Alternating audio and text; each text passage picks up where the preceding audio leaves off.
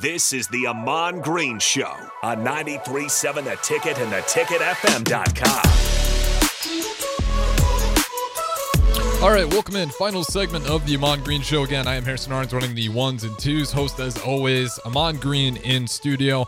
Um, and I do want to get to one more text line before we talk about Anthony Grant and uh, how he can improve. It says Thunder, not Collins. The Xbox LAN parties pre online gameplay was a vibe back in the day when the 12 year old. Yeah. Yeah, I won't read the full thing, but uh, you know There's what I'm talking about. Those lobbies, there was something else. That was definitely a big part of a lot of people's memories. If you're in those lobbies, um, Yeah, awesome. you probably heard some things that, you know, maybe your mom wouldn't let you play in some Yeah. of those lobbies if she knew. But talking about Anthony Grant, um, and I think the reason they posed this question is he did have another fumble Yeah. against Illinois. So he had a fumble against Minnesota, a fumble against Mm-hmm. Michigan, and a fumble against Illinois. Again, kind of unlikely for him. Hasn't really Yeah. had that problem before. Yeah. Never saw it in his career, but it is becoming somewhat of a problem this year. Oh yeah, I mean, you got to know this, and because I went through this when I got to Seattle, and a lot of people forget defenders, D linemen, linebackers, safeties, corners. They're trained to punch that ball out, and you saw. I watched the fumble on the last game, and so it wasn't nothing. He just, you know, obviously they hit they hit him on the elbow and it just popped out. No, they reached for it and pulled it out of his strong arm that he has. And so people got to remember that. Coaches got to remember that.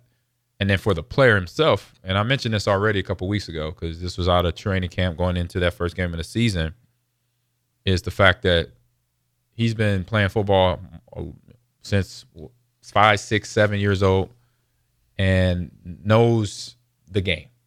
He's he wouldn't be at the University of Nebraska on scholarship right now if he was if he had a football problem. So this is just something that now he's going to learn how to turn the page in his head. So if it is something bothering him, then he's got to you know learn how to let it go and not let it bother him and ignore it because just like quarterbacks, and this is what I was told, and that kind of helped me get past over the hump. Just like quarterbacks, they throw interceptions. Running backs gonna fumble the ball occasionally, but it's not a problem. It's just part of the game. Um, you get hits on the ball sometimes. You can't control that. You get guys tugging at the ball. Um, just situational. Just have that have that have that awareness.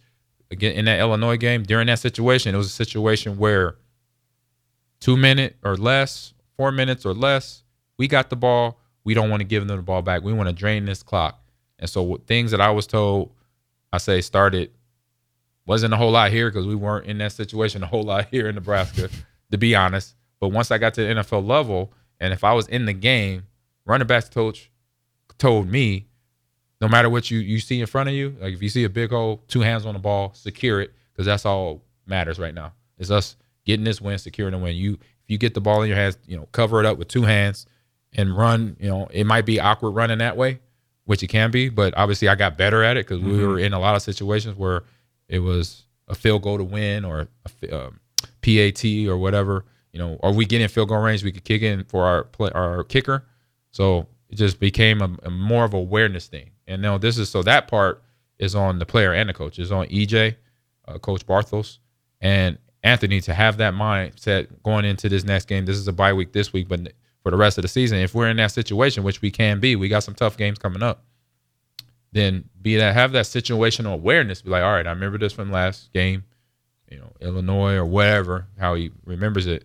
Let me get in this, you know, two hands on the ball to make sure there's no mistakes on my part and it doesn't recur as oh he has a problem when i know i've only met i met him once i believe maybe not even that and i know it's not a problem. I've seen this before. Obviously i've seen it with myself. I've seen it with other running backs from the college level and the pro level that go through this and it's just part of the game that you just got to fight through and it's a part of being an athlete and then he will get better from this mentally better and be even stronger and be a, play, a player that coach Rhule and coach Barthel can depend on and call on at a certain time at any time of the game any time of this season coming up Absolutely. And they got a bye week to work on those things. Exactly. Perfect Exactly. time for a bye week.